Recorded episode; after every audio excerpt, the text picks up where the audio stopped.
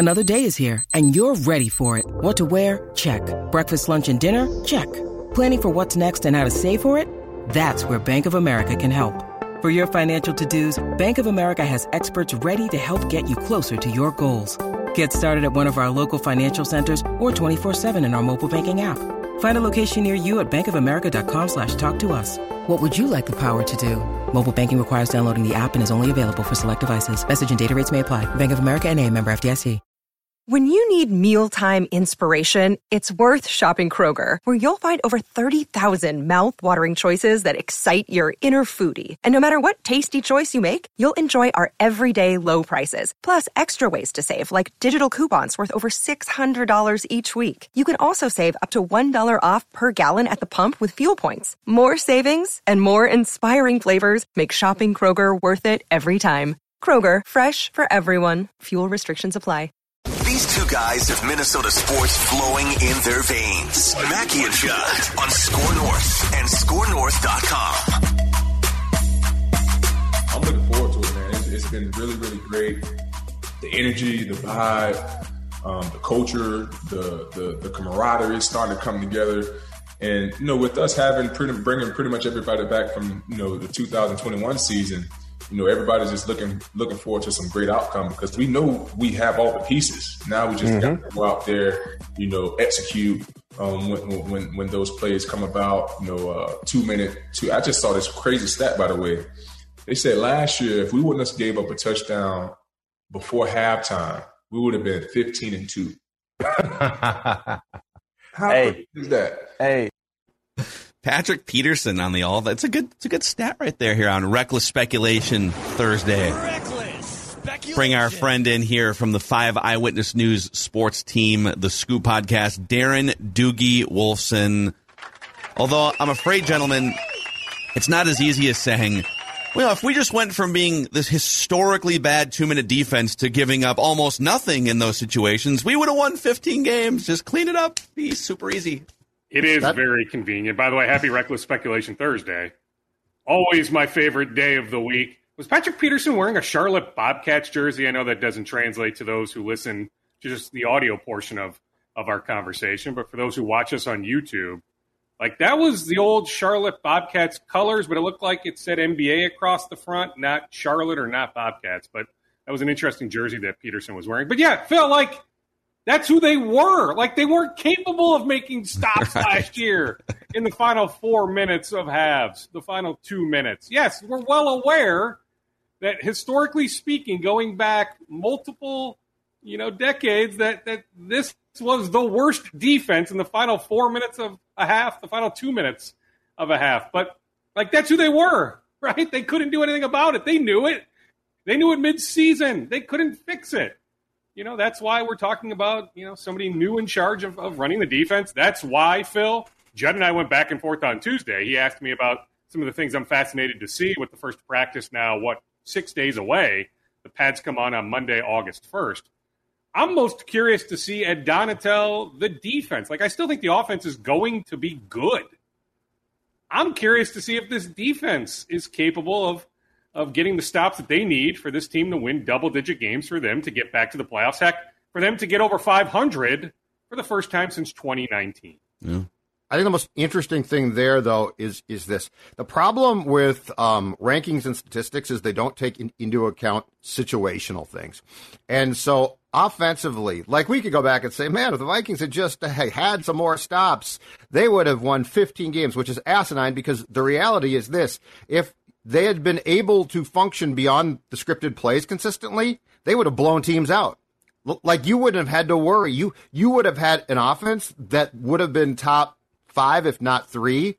Like if you take the scripted plays, I'll always go back to because it's the poster child game for 2021, the Cleveland game. Okay, you came out and rolled. You cruised down the field. You looked like you were going to kick Cleveland's ass. You got through the scripted plays, and we're like, I guess th- there's not much more here. I mean, the the second guy that statistically we could talk about, and it's not Cousins, is Jefferson. If you just look at Jefferson's first two years, the stats are off the charts. He's he's a record-setting young wide receiver. If you watch the games, though, you saw you see why there's the capability for Justin Jefferson this season to be used much more, much smarter. So, like, that's the problem with the one problem with statistics and ifs and buts, because this offense, if you could have even harnessed the scripted plays for like four more series, you would have blown some teams out. It never, it wouldn't have been close, and your defensive shortcomings might have been a problem, but not nearly as big a problem as they ended up being. Well, that's fair. I mean, Phil, you probably know this. Where did the Vikings rank last year? Three and outs. Uh, offensively, they were they had the most three and outs of any team in the league. Okay, so I mean, tied with Houston speaks to what Judd is is laying out. So that's fair, plenty fair. I'm still most fascinated though to watch the defense.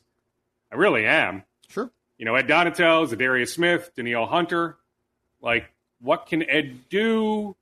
Like that to me is is the key to this, right? Even with the offensive shortcomings last year, I think with O'Connell with Phillips coming in. I just I think the offense is going to be pretty darn good. I don't know yet how good this defense will be. Yeah. Uh, so the Vikings, because they said goodbye to Nate Stanley, they have an open roster spot, and there was some speculation that maybe Kyle Rudolph would be brought back as I would assume more of a, a backup or red zone tight end uh, to Irv Smith, but then he goes and signs with the Tampa Bay Buccaneers to go play with Tom Brady. So the Vikings and you can maybe provide some insight into how close or not the Vikings were to bringing Rudolph back. But they do have an open roster spot kind of on the eve of training camp, which is interesting, Dukes. It is interesting. Now, they have not made an offer to Ndamukong Suh as of yesterday, but that is still a name to keep an eye on. Or maybe they add some other interior defensive lineman. I feel bad for Nate Stanley. I saw him at Woodbury High School a couple Tuesdays ago. like he was pumped my colleague Alec ended up talking to him. He was pumped about another training camp with the Vikings. Now he doesn't get that opportunity. So, yeah, it is interesting. What are the Vikings going to do with that open roster spot? Because typically you don't make a move until you have to make a move. Like, why make the move on Nate now when you didn't necessarily have to? So, what do they have up their sleeve on Kyle Rudolph? So, I predicted with Judd on Tuesday. We spoke at like 9 a.m. I said if I had to bet, Rudolph will end up with the Buccaneers. That's because at that moment, like to use the football analogy, like the deal was at the one half yard line. Like it was just about done. I was led to believe it was just about done on Saturday, in fact. Now, somebody else told me Tom Brady was blowing up Kyle's phone the last 24 hours, and maybe even Tampa came in with a little bit more money. Well, well just for fun, was Kirk blowing up Kyle's phone too? Were they were they both? I don't sense that Kirk was blowing up Kyle's phone. And on that, like, I really do believe Kyle had genuine interest in rejoining the Vikings. Heck, wife is here, kids are here, he has the house here. There was legit interest in rejoining the Vikings. But Kyle also wants to win a ring. Like, how do you turn down Tom Brady? But I think the Vikings chatter was driven by the Kyle side. Like, I don't think the Vikings were hanging up the phone. So were there conversations? But I truly believe that that it was the Kyle camp that initiated those conversations. Bottom line, now that it's done and over with, Kyle is on his way to the Buccaneers.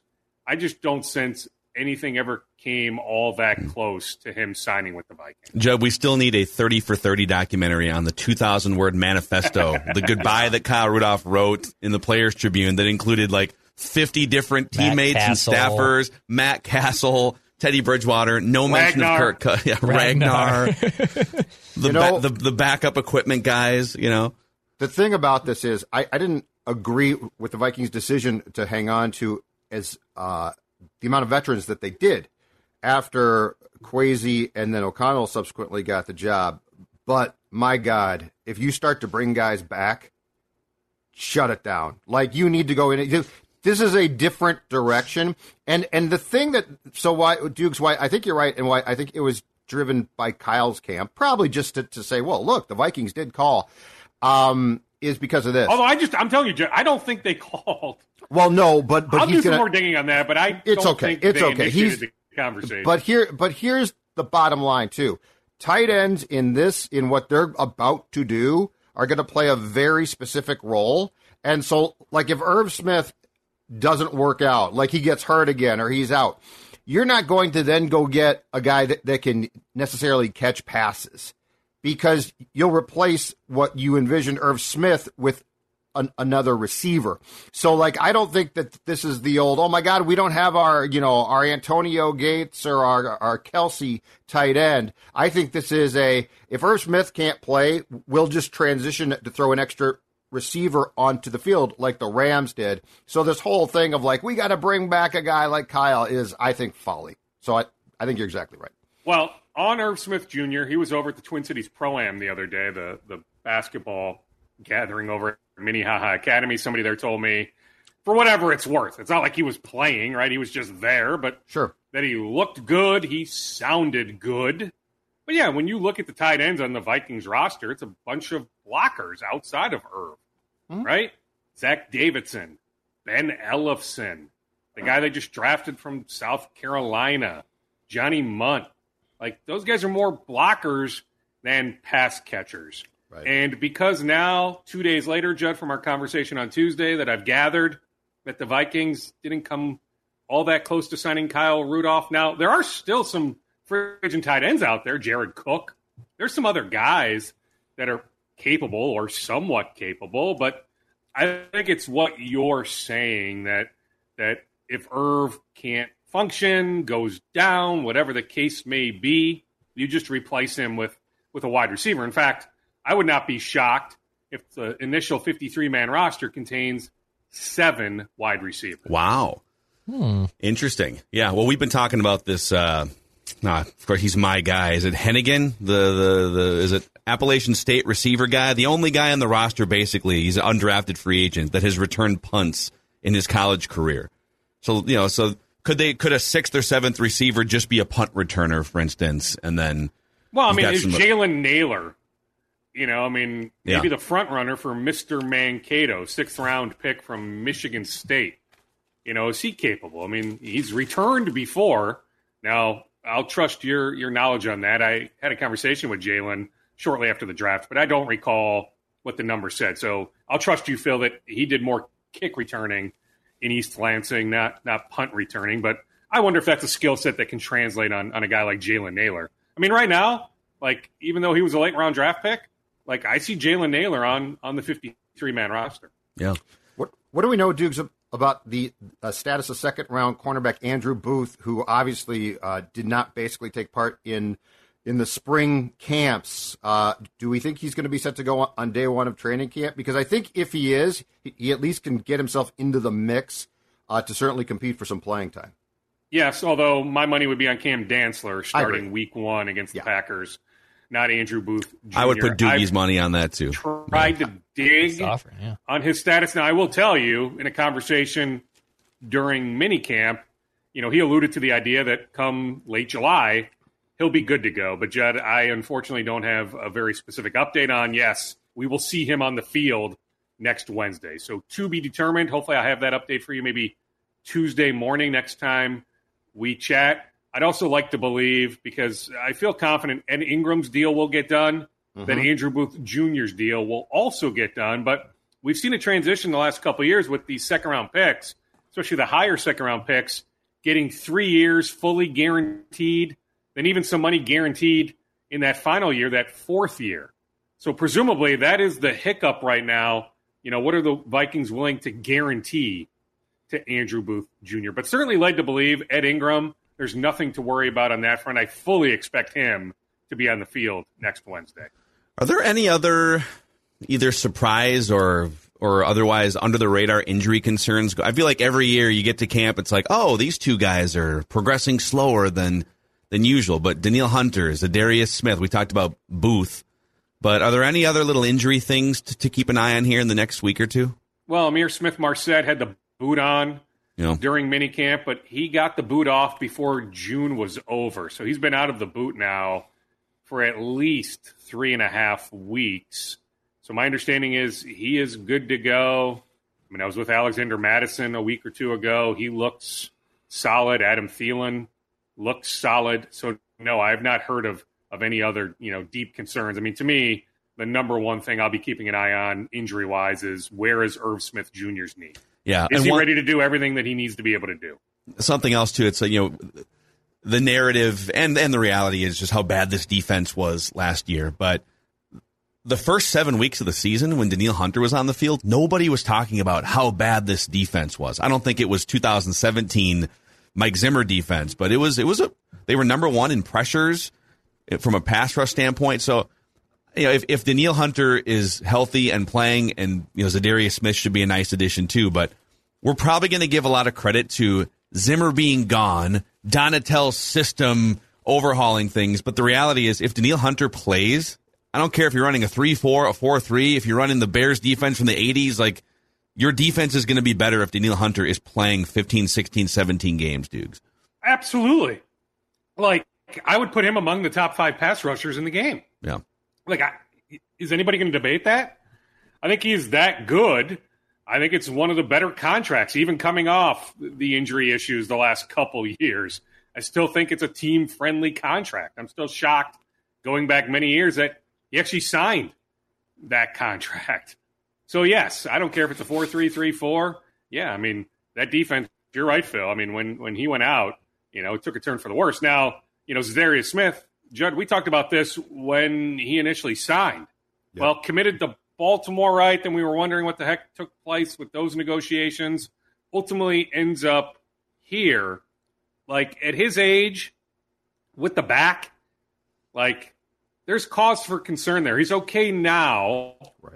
He may very well be okay September 19th in Philadelphia, go up and down the list of, of games there September into October. But how will Za'Darius Smith become middle of the season as we get into the dog days of the season, November, then when the games ramp up again in terms of, you know, intensity, although, you know, 17, they're all going to be pretty intense. But you get my point as, as you're making that push for the playoffs in December, how will Za'Darius be then? That to me is going to be a big question too. I do think a big difference uh, potentially that we're going to see starting Wednesday when they take the field, and then to Duke's point, when they uh, get into full pads on August 1st, is this. Camp KOC is going to be, I think, in stark contrast to Camp Zim in the sense that, like, when guys didn't take part before, it was, uh, oh my gosh, they're not t- taking part. Because, you know, Mike liked to keep an intensity, I think, that was a little bit more, and this is fine, a bit more old school, probably. O'Connell, I think, is going to really be Baldelli esque in stretch in in you know trying to em- emphasize rest and keeping guys fresh. Which, by the way, in this league, not a bad idea. But my point is, I don't think it's going to quite come across as the crisis point that it did when guys didn't practice with Mike, because Mike clearly still became annoyed by that. I think O'Connell is going to err on the side of resting guys more and absolutely never be upset about it. Oh so, yeah, I mean, and you know the the what the three preseason games, it's three still. Like I don't expect to see guys playing in those games. You know the main guys. Like yeah, I mean, I'm with you. I think it's going to be a pretty lax training camp. Now, I'll still be interested to see those one-on-one battles. We will see when they are in pads, offensive linemen defensive linemen one on one battles. You know, and, you know, like it's going to get somewhat physical. So I'll be keying in on those. But yes, for the most part, you know, we're not going to see the Oklahoma drill or anything crazy like that. That'd be great if he just broke it out. Let's do it. The Oklahoma drill, one of my favorite footballisms. Uh, before we continue on here with Reckless Speculation Thursday, Reckless Speculation. Boys, old Macadac had to have a little sit down with Maya Mackey yesterday. So, uh, you know, she loves her Nutrisource chicken and rice food, and we're trying to get Stella Zolgad. Look at this right here for the YouTube audience, Doogie. This is Maya Mackey, and uh, this is this is her reaction when she knows that old Macadac has a big old scoop of Nutrisource chicken and rice food ready to throw in her bowl. Well, after she had her breakfast yesterday, she decided when mom wasn't looking to uh, partake in a little raisin bran as well. And so we had to take her in to make oh, sure no. that she was okay because I don't think dogs are supposed to eat raisins. So the message for Maya here is you'll stay consistent digestively and gut wise and, uh, and poo wise if you just stick to the Nutrisource chicken and rice food. No more human food, no more raisin bran. Just stick to the Nutrisource and you'll be good, Maya. Stella is, is anxious. She's anxious to try it now because she said, you know what? I'm getting older. Like, I mean, let's be honest. This old get household ain't young. From Stella to Don to Judd. We ain't young. The geriatric. And so, uh, and so yes, exactly right. And there's nothing more important at this age, as Stella can tell you, than diet. So yes, uh, Phil has introduced me to the world of Nutrisource, and Stella excited to try that. It's a third generation family owned and operated company out of Perham, Minnesota. And so uh, NutrisourcePetFoods.com is where you can find retailers near you. And Nutrisource is the official dog food of all of the Mackey and Judd pups here. So uh, highly recommended. Maybe uh, maybe Vinny and Yeah. uh, Scooby. Maybe we can get some get some other dogs hooked in here. So Although so there's don't say Scooby Nutrisource. too loud, otherwise he's going to come up here and start barking. NutrisourcePetFoods.com. Also, a quick shout out to our friends at Federated Mutual Insurance Company. So, uh, in a few days here, the Federated Challenge takes place again, which is all about raising money for Big Brothers Big Sisters. Since 2005, $44 million raised. And uh, this money goes to help uh, benefit Big Brothers Big Sisters and the and the formation of mentoring relationships with children facing adversity to help them get into better schools, have brighter futures. If you want to find out how you can make a difference or maybe be a big yourself, go to federatedchallenge.org. Okay. One more Vikings thing for me anyways. Speculation. So on Purple Daily today, we're going to do a deep dive into just uh, Kellen Mond and the first 15 months of Kellen Mond and going into his second training camp. And one of my biggest questions, Doogie, is he's been on the team now for 15 months. You know, he had the the three plays against Green Bay, and then Zimmer threw him under the bus, and that was kind of the like the most we've heard about Kellen Mond in 15 months. Otherwise, I feel like there's been very little reported or said, or he's just kind of been in witness protection for the better part of 15 months. Have you heard anything at all whatsoever about Kellen Mond recently? Well, not necessarily recently, but I know this much. If you can't beat out Sean Mannion, like there are serious issues, right? So, like to me, you know, now Kirk Cousins is Iron Man, right? Like he doesn't get hurt. Maybe I just jinxed him, but like he doesn't miss games. That is one good quality about Kirk. But like I think, I think Kellen is going to be the the number two quarterback. Like if I had to bet, you know, right now I'd say Kellen Mond is is on this roster, the number two guy. Sean Mannion is is gone. But no, not necessarily. Now, if you want me to, I'll I'll reach out to, to his former trainer Hue Jackson. Uh, you know, one of Zim's guys, the former Browns head coach who who trained him pre-draft. You know, he still keeps in good contact with him. You know, so I can I can dig a little bit if you want me to. But no, you're right. We haven't heard much. I haven't seen now. You know, not that I'm super active on TikTok or Instagram or anything like that, but I haven't seen any social media posts about you know his his off season training or anything like that. So he's another guy. Yeah, I mean, come Wednesday, you know, some eyes will be on him. But I'm just telling you, like, if you can't beat out Sean Mannion, we do have serious issues. All right, Dukes, to transition to Twins, where do we stand now as they get set to return for the, in air quotes, second half? Um, in Detroit, where do we stand on on roster construction, roster decisions, and where do you think things are trending with a team that definitely has some good players, but definitely needs a lot of pitching? Do they have the cojones? Is Yeah. what Judd is asking. Well, Or do, do they just for bail? what, Phil? I mean, you know, they can attempt to go all in on a Frankie Montas trade or a Luis Castillo trade, but like, are they going to be able to trump the five, six, seven other teams chasing starting pitching, including, you know, the Mets, the Dodgers, the Blue Jays, the Yankees? Like, I'm not quite sure the, the Twins have the ammo to do so, but certainly they've engaged the A's in, in trade talks. They've engaged the Reds in trade talks. They've engaged the Cubs on on Robertson, right? Like, you know, they know they need, I mean, realistically speaking, to really have a chance, one starter, two relievers. Now, do I think they're about to acquire three pitchers? That might be a bit aggressive, but like, I sure hope it's more than one. All right. So, like, you know, people don't want to hear this. I get it. You know, talk, who cares? Like, let's see action. But, you know, they're they're pretty active. I mentioned with Judd on Tuesday, Phil, I was at a charity event on Monday that Derek Falvey was was listed as as supposed to be attending. Well, he didn't end up showing up, you know. So I thought, hey, something must have come up because the draft was over at that point for a few hours. The Monday portion of the draft rounds three through ten. So he was definitely done in the war room. But you know, my understanding is he he was going right back to work. So he you know missed out on on a charity event. So trust me, like really no All Star break for for Derek, you know, and and Thad and those guys. I mean, escaping here and there throughout the course of the summer, you know, enjoying a little bit of family time here and there, but not much. You know, they're they're grinding away. I am curious to see what happens with Miguel Sano. You know, his his rehab clock expires here in a handful of days, 20 days total. You know, we're into double digit days on on the rehab assignment. What happens there? I'm just telling you guys, like if they could trade him, I think they'd trade him. Because like I don't know if you can make a logical case that you would rather have Sano on the roster than Celestino. Like to Well- me that would be the move. You would send Celestino down. I don't think they're ready to expose Nick Gordon to waivers. It does turn out so something I said last week and and I checked on this. Kyle Garlick still has an option. But like you want Garlick in there against lefties more than Miguel Sano. Like this isn't Miguel Sano of five years ago mashing lefties. Miguel Sano the last couple of years hasn't mashed lefty. So like I don't know how Sano fits on the roster. So if they could trade him, even if they have to eat a little bit of money, is there a team out there? So that certainly is something I'll I'll be keeping an eye on. You know, then like just what trades do they make? You know, some injuries. You know, Kenta Maeda. I will tell you this on Maeda. So I mentioned a couple weeks ago, or maybe last week, whenever it was, that him and his agency, a big agency, Wasserman, split.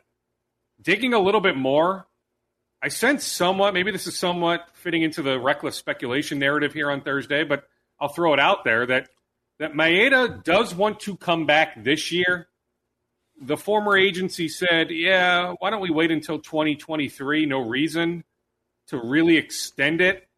Now he hit 80 something in a bullpen the other day, just throwing fastballs.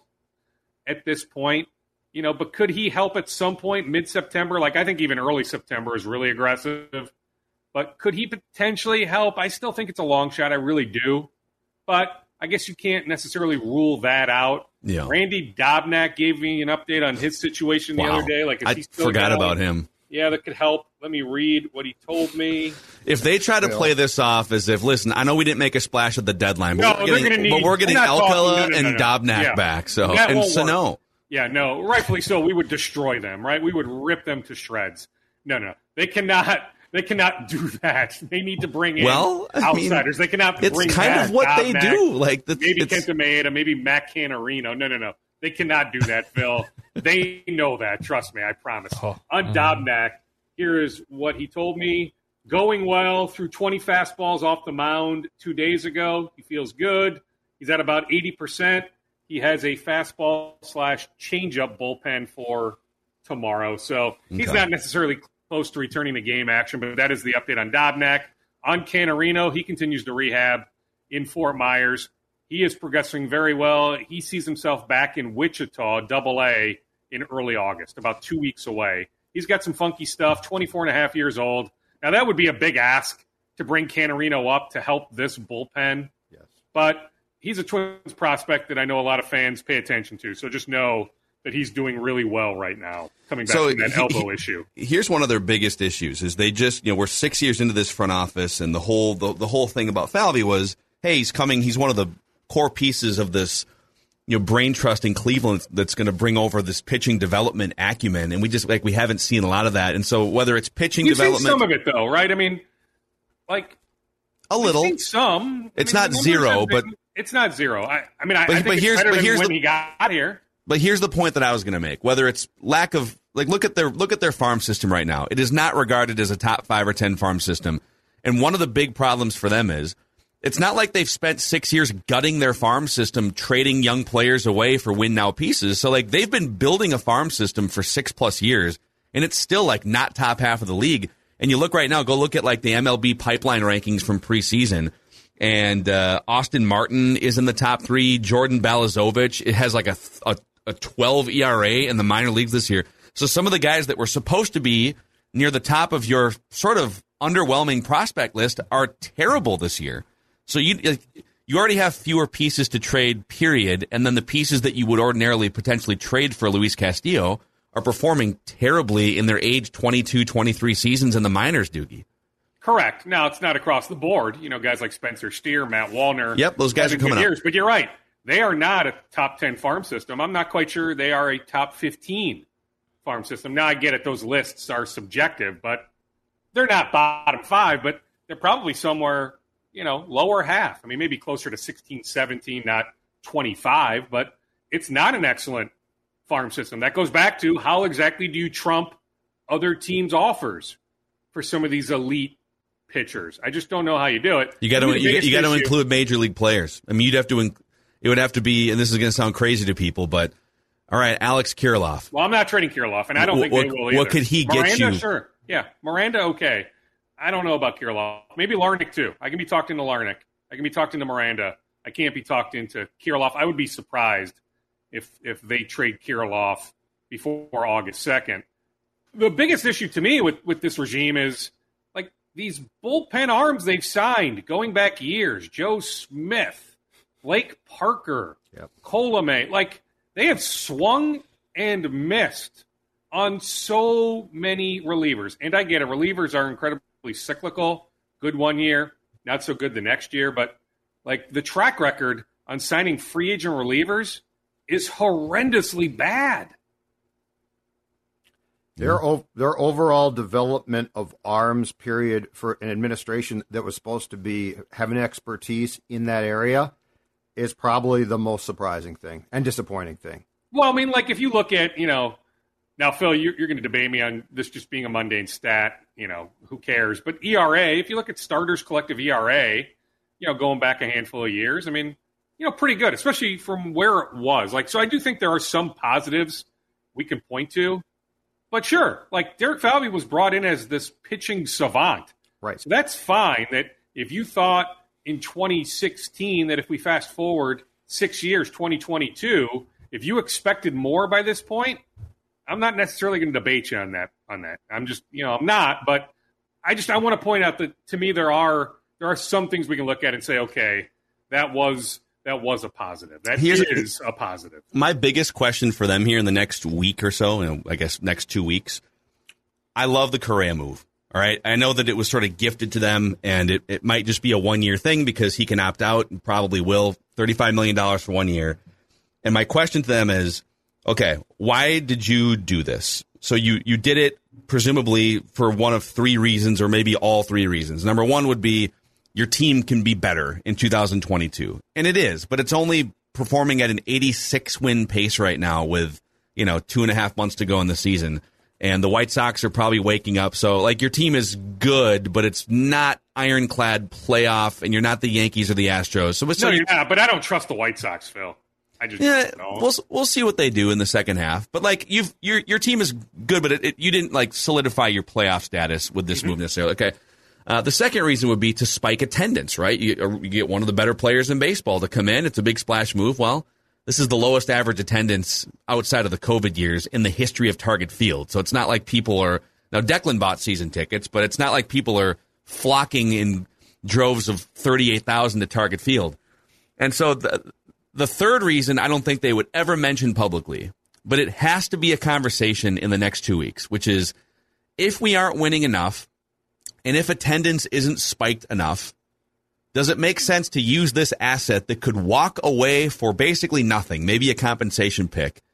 If there's two or three teams that would love a bat and a sure-handed glove up the middle, could you get three really solid prospects or something for him in the next couple weeks?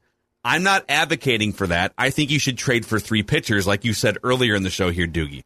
But if you don't have the stomach or the resources to trade for three pitchers, I think it's really risky to ride this thing out as constructed and risk Carlos Correa walking away in three months from now to become a free agent. So, what do you think of that whole conundrum I just laid out?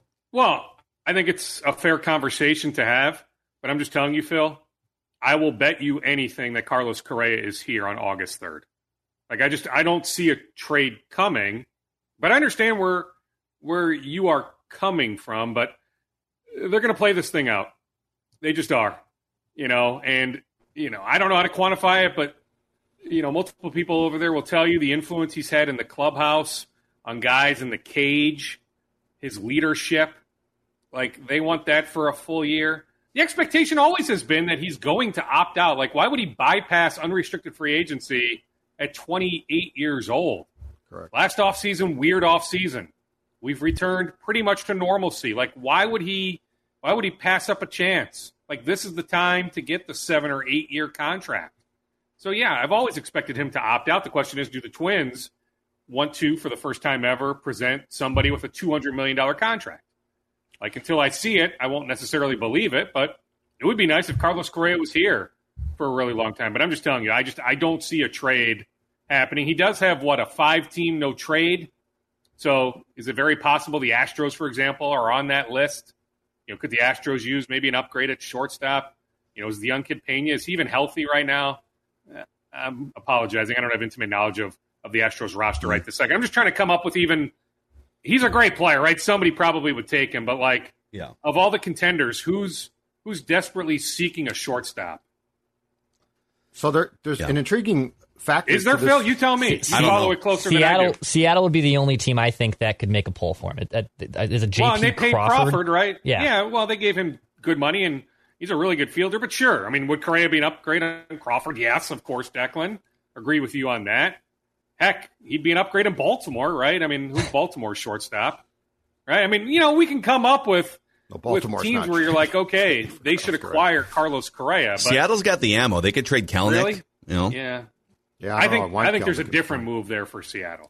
I don't think So- it's I don't think it's them trying to chase down a shortstop. Maybe I'll be wrong on that one, but like I think you know after they paid Crawford that they believe enough in him, especially with the glove, that he'll be their shortstop. So the, the intriguing thing about this entire conversation goes back to, to something Phil brought up. Um, I think it was, was a few weeks back, which is Carlos Correa is one of the players, not surprisingly, encouraging the Twins to make aggressive moves because he's like, I'm here for a year. Let's make the most of of this. If they don't do something substantial in today's sports world, tons of guys are friends and talk constantly. Okay, so like, and, and Correa clearly is a leader in baseball. Like he he might have cheated, but he's clearly really well liked and respected. And I think it'll be interesting if the Twins do not make a bold move because I think Correa will publicly or or privately, but to his friends in baseball, say, "I'm not quite sure why they signed me because I went there and we were all geared up to do so- something special. We're in first place, and they went out and got um, Sam Dyson of 2022. So I do think it's an interesting time period for the Twins um, where Correa's words and thoughts on this are going to have an impact long term if they do just say, you know what, what the hell. Well, we're not going to trade Correa, but we will play this entire thing out. So I think that's like an underlying storyline here of of the Twins having an opportunity and seeing if they do something aggressive to try and capitalize on Correa's on the fact that he's here for a season. Well, how do you define aggressive? Like they're going to do something.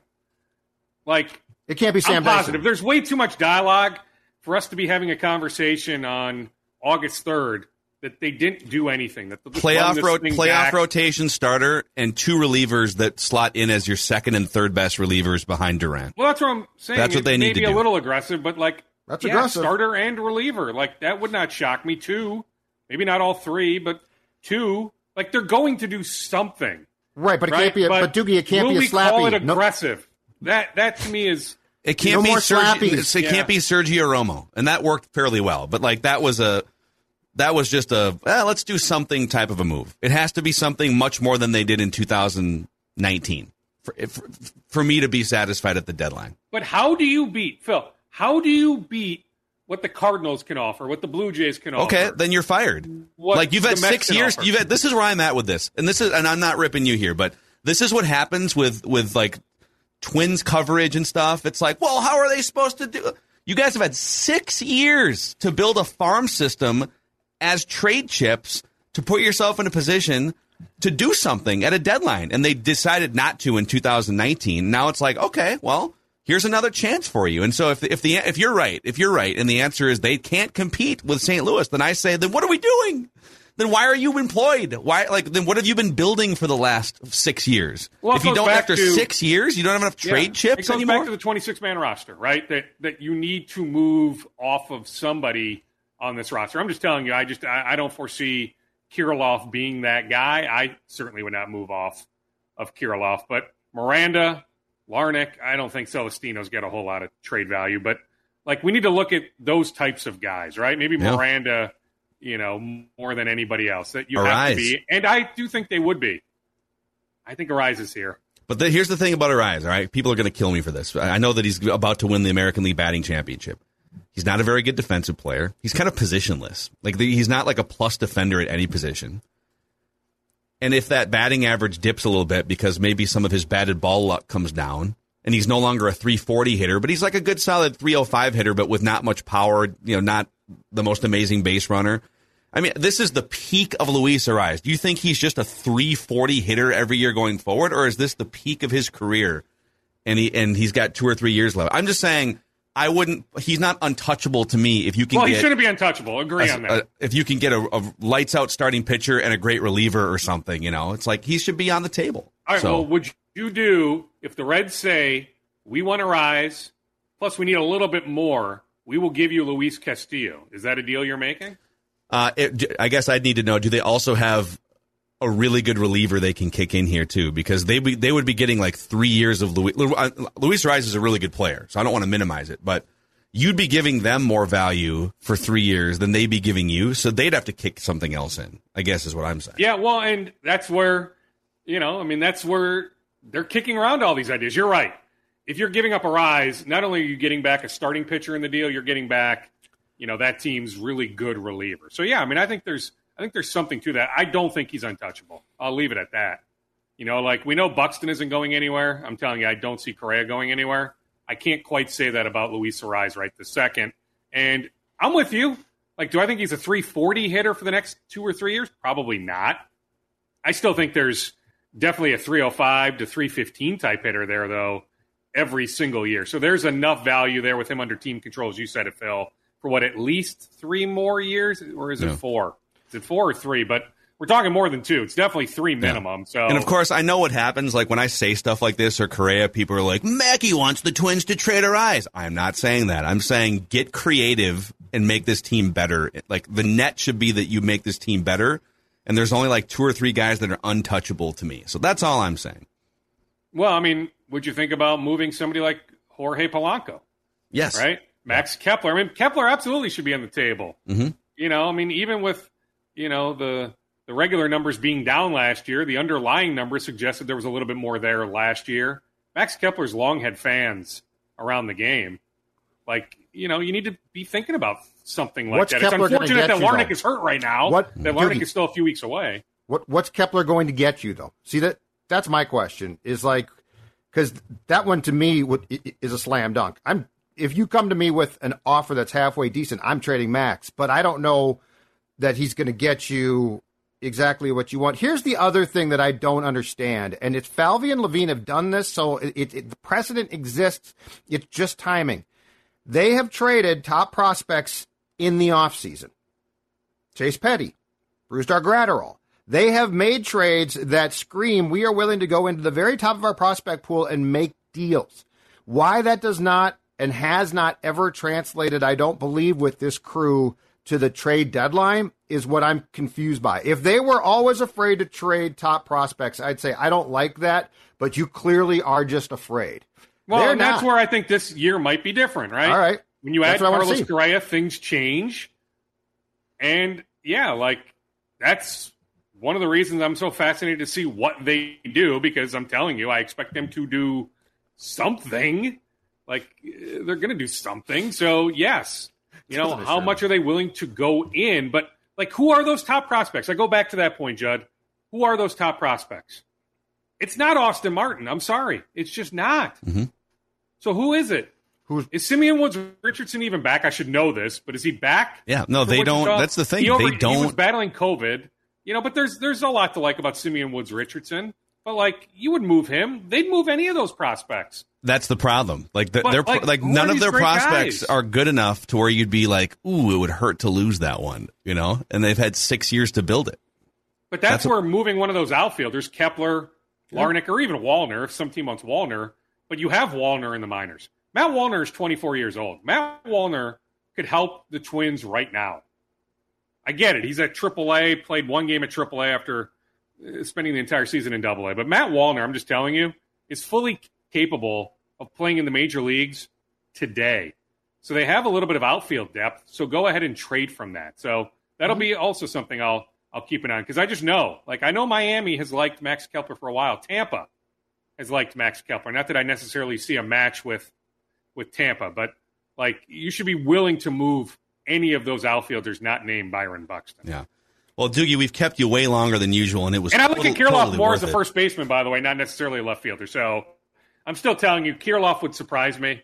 I just know how big of fans he has in that front office. I'm not saying he's untouchable, uh, but I would be very, very surprised if, if they moved Kirilloff. But I'm talking more as Kirilloff being a first baseman. I just think that's his long term position, not left field. Yeah. Amazing. Doogie. Speculation. Great stuff, man. Happy Reckless Speculation Thursday. You got it, boys. Take it easy. See you, All dudes. right, there he is, Darren Doogie Wolfson from the Five Eyewitness News Sports Department, and uh, boy, I need a I need a cigarette. smoke after that one. Yeah. I've never had a cigarette in my life, and I would light one up right now after You never have? to that batch. Mm-mm. Oh, no, no, my dad, my dad's had lung cancer three times, and just uh, it's always been. If I'm drinking, but after that, dude, I'm man. If I'm drinking and a friend offers me one, it's a 95% chance I'm taking one. Yeah. It's very common. Yeah. Very common. Let's uh let's just let's keep rolling on this twins thing here for for a second and we can get to some old tweets exposed. Um I know you threw that graphic up there, Dex, but I think for on-air production purposes here, I think we can just put all of that twins discussion into one, and then we can just leave all of this on here too. But um, I have a question for you guys about this is not going to happen. But I just want I, I just want to know if you guys would consider doing because we've talked about like would you ever tra- who would you trade like would is Arraez untouchable? He's 25 years old. He's going to be a batting champion. Probably going to be like a four wins above replacement player. He's a really good player. Doesn't really have a position. He's playing first base, kind of, but he's not a long term Right. first baseman. Is he your second baseman? Is he just a super utility guy that hits 330 every year? It's just it's kind of a you don't really know what he is in a year or two from now, but he's having this amazing season. Um, so the Athletic's Ken Rosenthal reported on Saturday that the Nationals will entertain trade offers for Juan Soto after he rejected a 15-year, 440 million dollar contract extension, which people mm-hmm. think is absurd. How do you turn down almost a half billion dollars? Well, the average annual value on that contract, he'd be the 15th highest paid player in baseball based on AAV. So this is the Nationals trying to get a discount, which sounds crazy because they're offering a half billion dollars. Right. But they're trying to get a discount on a 23 year old generationally great player here. So I don't blame them for turning down this contract. Per Jon Heyman of the New York Post, the Nationals are intent on finding a team that will pay an enormous price for Soto. The price, according to Heyman, is four or more worthwhile pieces. Either your four top prospects and or like major league ready pieces. So four big premium pieces. I repeat, this will never happen, but in the spirit of reckless speculation, okay? Reckless. And by the way, the Twins aren't listed among the top 15 teams on some of these. Like covers.com has odds on Juan Soto's next team. The Twins are not listed in any of these. So this is not going to happen. But would you ever consider trading four top assets for Juan Soto and then signing him for like, I don't know, let's call it seven years, and then he can become a free agent when he's 30 again and uh, some ungodly amount of money, like 30 to 40 million dollars a year? Sure. And and I'll give you two pools to choose from here. So let's say they want two current major leaguers and two top prospects. So you would pick two of these major, or if you have other names you'd throw in here, like the candidates that are on the major league roster right now are Alex Kirilloff, Luis Arraez. Um, I would put Jose Miranda on here, and I think uh, Jhoan Duran would be someone that they would ask for too. Maybe there's another one or two that you can think of. Max Kepler. I don't think they give a rip about Max Kepler. Yeah, Max Sorry, Kepler. wants I Max think Kepler. I think we talk about Max, but I don't think Max gets you a lot back. No. I'm sorry.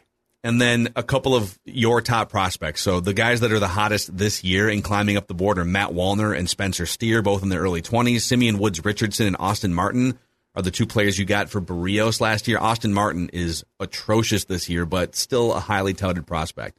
Would you ever consider trading like two of those prospects and Kirilloff plus Miranda or Arraez plus Miranda to land a 23 year old generational superstar and then pay him a crap load of money? Uh, here's what I would do. I'd pick up the little bat phone here and I'd.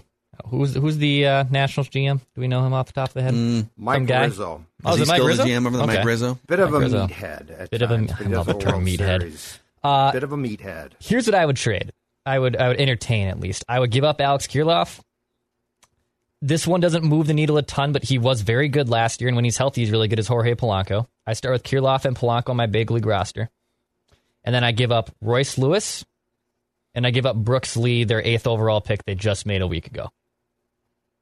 That okay, would, so say it again. So you're giving up Royce, Brooks Lee, Jorge Polanco, and Alex Kirilloff. Polanco doesn't bug me as much because Yeah, he's a second baseman. his But contract but he's runs good. out here soon. Yeah. I don't and know. They're. cheap. I think they will. I don't know they would want Polanco. I think they would want a younger, more mark, uh, more standout player. I think they They would ask for Arraez, probably, right? Arraez, Miranda, maybe both. Like Polanco, God bless him, he plays a lot. But I think if you were to, so if you were to conduct physicals on Twins players, and you were the Nats, I think your doctors would be like, Jorge Polanco's leg and ankle is jacked. Like he's always he's been bu- he's been bugged by that for like two years, you guys. Yeah. So, he's- mm. so I think they they'd be like, well, you can throw him in, but that ain't that ain't a long term thing. So he's more than a throw-in, though. He's a he's a really good player. Right, he's like but a I'm saying- four-win player. right, but but I'm saying, don't forget the one thing that the Twins consistently ignore is what the doctors say. Chris Paddack, the Mets turned it down. Oh, we'll take him. How about Sam Dyson? We'll take him. Like we we need to keep in mind that doctors exist for sports teams for a reason, and I feel like the Twins don't necessarily take the consultations as seriously as they should. Uh, yeah, I mean, I don't know. I mean, he play he plays. I mean, he did hit I the know IL he does for a play. minute. God bless him, but I'm just telling you, I think the exam wouldn't come back very positive on him. Okay, but the question is, would you would you do this? Would you trade Would you trade two current major leaguers and two top prospects? Not Yes. with the Nationals doctors not include. Okay, let's say they don't want Polanco. Cool, Yeah. Arraez. You know, Yeah, or let's say they want Arraez and Miranda. So now we're up to like five pieces. Yes, I would. De- I would definitely do it. Um, but this, uh, but this gets back to a far more intriguing thing, which Doogie continues to say, which is really very, very damning, and that's this. And Phil, I think you broached this too. The farm system's in bad shape. yeah. And how is that the case? So, like, let's say I wanted him. Let's say that I talked to Scott Boras and I'm like, I want to keep Correa and I want so, and I'm going to go to the wall to make this team as great as possible.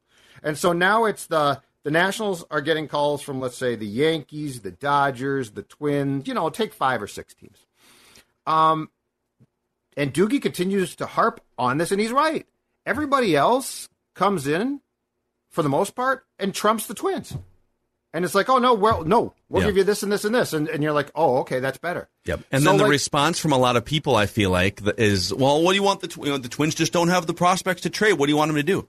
Well, I want them over the course of a six year run Yes, when they're not, they're not gutting, the, like some of these other teams are gutting their farm systems every other year to trade for stud players at the deadline in the offseason and still have better farm systems.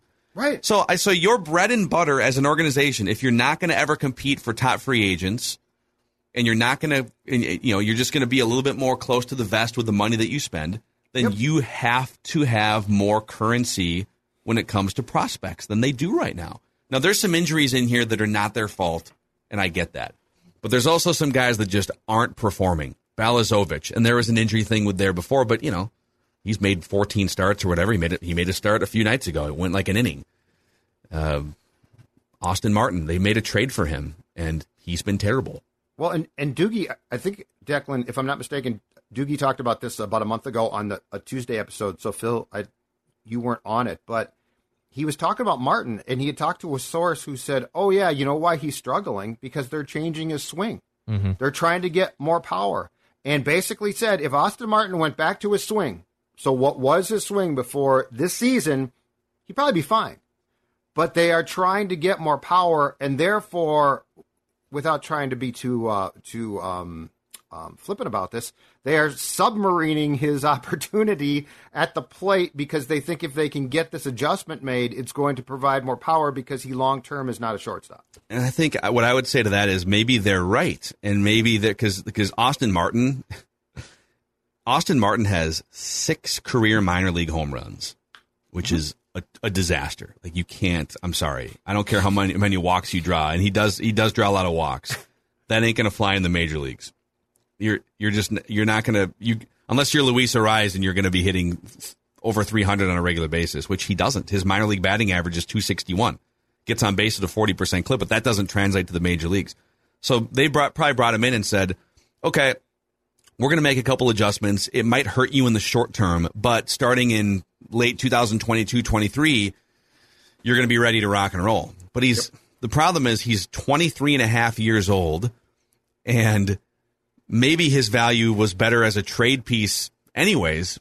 And now he's kind of damaged from that perspective. I've so, heard, yeah, maybe, maybe, they'll be right in the long term. And I've heard similar things from him on a source that said that they he's kind of a bit of a head case. So like he he he's taken a lot of this information and he, and he, hasn't really translated it well. Which I honestly I sympathize for him to a degree. It's like, hey, if I'm doing this and it's successful in the minor leagues, like why am I, why do I want to change it? And then also he does not project as a legitimate long term shortstop. His his defense right. is not as good as it's advertised. And to be honest, like I wouldn't want to do this, but maybe you sell now. Maybe because if he, if his if his value is going to continue to go tank, if it's going to just be the same player he was a year from now, well now he's now he's worth nothing. He's not worth as much as he was a year ago when you gave up Jose Berrios for him. But I wouldn't rule out trading him now and just letting someone else try to figure him out. Yeah, it's it's. uh I'd love to know what other teams think of his upside. If other teams would say, "Oh, yeah, we would trade for him. We would buy low on him," but you'd be selling low either way. And to your point, yeah. well, maybe you're selling lower in a year. Yeah. so I don't know. There's we just covered a lot there with with Doogie and then with this and and I guess my answer to to the Soto question is, and I get it, it's not going to happen, but I wish the Twins were in a better spot to make it a conversation. Yes, you know, like not that not that you would ever actually give up four pieces and and gut your system like that for a guy that you probably couldn't re-sign anyways because he's gonna he's gonna hit free agency anyways. But the fact that you can't even come up with a list of prospects that make sense to offer is a problem after six years. So it's something they're dealing with as they try to get pitching right now too. Like who do you tr- who do who do teams want? Well, and this is probably an entirely different discussion in some ways, but it fits the reckless speculation lifestyle perfectly. And it's this and I know the Pohlads are like they trust their guys and they love them, blah blah blah. But at what point in time do you start to ask questions? Like at what point in time oh, do you?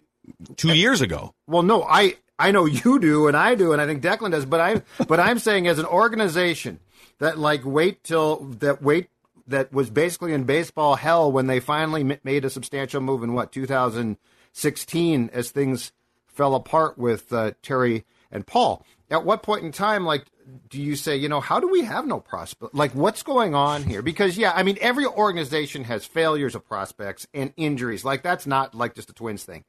But it is interesting that now that you are positioned, and and it's a really it's a fun conversation because in some ways the the whole lucking into Correa thing, Phil, has forced their hand completely.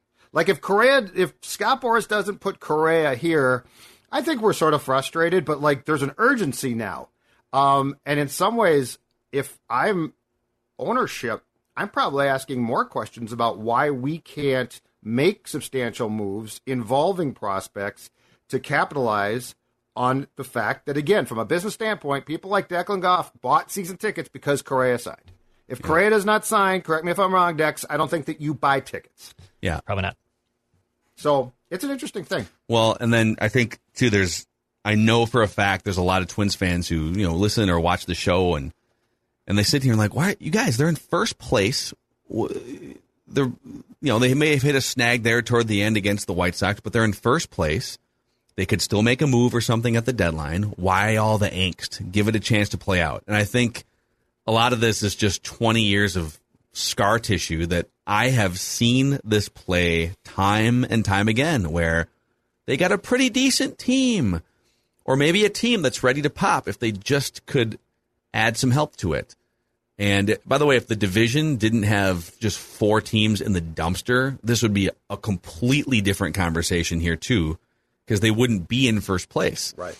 They would be eight games out of first place and hunting for a wild card spot. And so we always come to the same crossroads with the Twins, which is pretty good. Okay, some okay, this, this team could potentially make the playoffs, but they need a piece or two, and every time they need a piece or two, they hedge. They don't actually go and make the move because they don't want to gut from the 2024-25 team that could also be pretty darn good if you just kind of keep you know the line marching forward. So um, anyhow, this uh, Twins discussion is powered in part by our friends at Equity Partners and the seaplanes that are flying right past my left ear right now. Love it.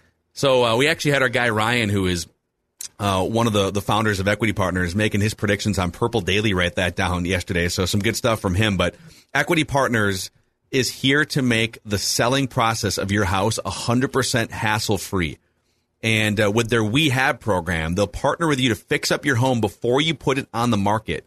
From simple fixes to total remodels, they will help you get the absolute most value out of your home. And the biggest benefit here is you can move before you sell. So you don't have to time time everything up. It's all kind of a, a pain in the butt process. You can put offers in on your next home non contingent on the sale of yours, which is huge. Learn more at equitypartnersmn.com. Equitypartnersmn.com. Also, uh, before we get to old tweets exposed here, our friends at Dennis Kirk are helping with riding season. So whether you like to get out on a Harley, a Metric Cruiser, sport bike, whatever it is, uh, they've got 160,000 parts and accessories in stock, free shipping on orders over $89, and same day shipping on orders placed before 8 p.m. Ride more, wait less at DennisKirk.com. All right, time for some old tweets exposed here on Mackey and Judd.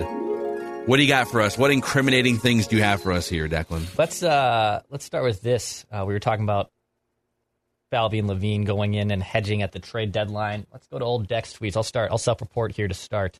Just a gut reaction here. July 31st, 2019. Uh, making sense of the Sam Dyson acquisition. Emma, NL league average for relievers. I point out 4.5 ERA, you know, 24K percentage, walk percentage just under 10. And Sam Dyson, look how good Sam Dyson is, everyone. He's going to be great. He's going to be a great addition to the Twins. I think Sam Dyson made one appearance, got shelled, uh, and then turned out like he hated his girlfriend's cat and was just a disaster. So I'm making light of Sam Dyson being a good acquisition, and he did absolutely nothing Amazing. with the Twins. Knuckles. He has not pitched in the major league since that trade, What? or since the Twins dumped him. I don't know. Has he been just injured? He's not that old. He literally hasn't pitched since two, I since think he basically July of or August of own 2009. ticket out out of baseball with his abuse of poor uh, Knuckles the cat, if not his girlfriend too. And I Knuckles Uh, is a great name Snuggles. for a cat. It's Snuggles. Oh, Snuggles. Snuggles, Knuckles, dude. whatever. Put you know some what respect I mean. on that feline's Hey, listen, name. I'm a dog Okay. person now. Okay, I grew up with cats, but now I'm a dog person. All right, Judge, this is this is just hilarious. It's not necessarily like incriminating wrong. I just I just want to know more details on it. Uh, you said at the Sure. end of 2019, if I ever open a baseball frat house, I'm going to invite Dobnak and Smeltzer to join, and I think we'd all get along. I don't know why I included Smeltzer. Dobnak makes perfect. Dobnak sense. makes perfect sense. He looks like he. They can- both I'm look like sure guys about who could drink a beer. Yeah, Yeah. yeah, But I mean, Dobnak would be great fun. And you know what? The Dobber and I, we get along great. Yeah, We get along absolutely great. We could talk about our exploits in sports and how how we both weren't that good. He's a little bit uh, improved on me, but you know, no, I I don't remember why Smeltzer got in there though. That's a very good question. I've heard the Dauber does enjoy himself uh, an IPA or two. Yeah. He seems like a fun dude. he does. Like he does seem like a genuinely good and fun dude. Can you imagine? They, they gave him a contract. They gave that guy a multi Three years, One of the funniest contracts ever. Dude, I think it was longer than that. Oh, Wasn't it? It might have been three with an option, four years. It Yeah, was I a think- nice. I mean, I think it was like five. considered a steal, right? five for considered like a steal at the yeah, time. it was. What a deal for it the was Twins. staggered. But there was no reason to do it, right? Didn't they have him under Well- team control for like four more years? Phil Hughes got a contract with no reason to do it too. So he signed a five years. It was a oh my god, it's a five year ironclad There you go. deal, and it's only for like nine million dollars, so it wasn't that much. Oh, but and then team options through 2028, and uh, yeah, he he hasn't pitched yet this year. He did make 14 appearances last year with a 7.64 earned run average. Yuck. So, anyways, okay. Uh, All right. What else? One more for Phil. I think we talked about this on Monday or Tuesday uh, when you were being a beat writer for the Twins. And you were uh, just pumping up the uh, Nick Blackburn type of. Uh, Oh yeah, this is I've move. I've self reported this on numerous occasions. Yeah. A possible sign that Nick Blackburn's stuff was indeed better last night. He recorded a personal high season fo- uh, season high 24 looking strikes. There is a lot. of- Baffling hitters. yeah, there's a lot of Nick Blackburn uh, uh, possible old tweets exposed to in about the March April of 2012 range when Phil was at spring training. Yeah, this was uh Happens to is, us is this the 10 year anniversary today of this tweet? Oh my God, it is. That is That's my- it, July 21st. It is. Let's all celebrate. I All think right. I win. So let's Yeah. celebrate the 10 year anniversary Happy birthday. of this Nick Blackburn propaganda. Happy anniversary to that tweet. Amazing. All right, that's Reckless Speculation Thursday here on Mackey and Judd. And uh, over on Purple Daily, we will we will do a deep dive into what's the deal with Kellen Mond going into his second training camp. Has anyone seen him? Talk to him? What's going on with the Vikings' third round pick? So uh, thanks for hanging out with us here daily. Minnesota sports, entertainment, speculation, therapy, whatever you need from us.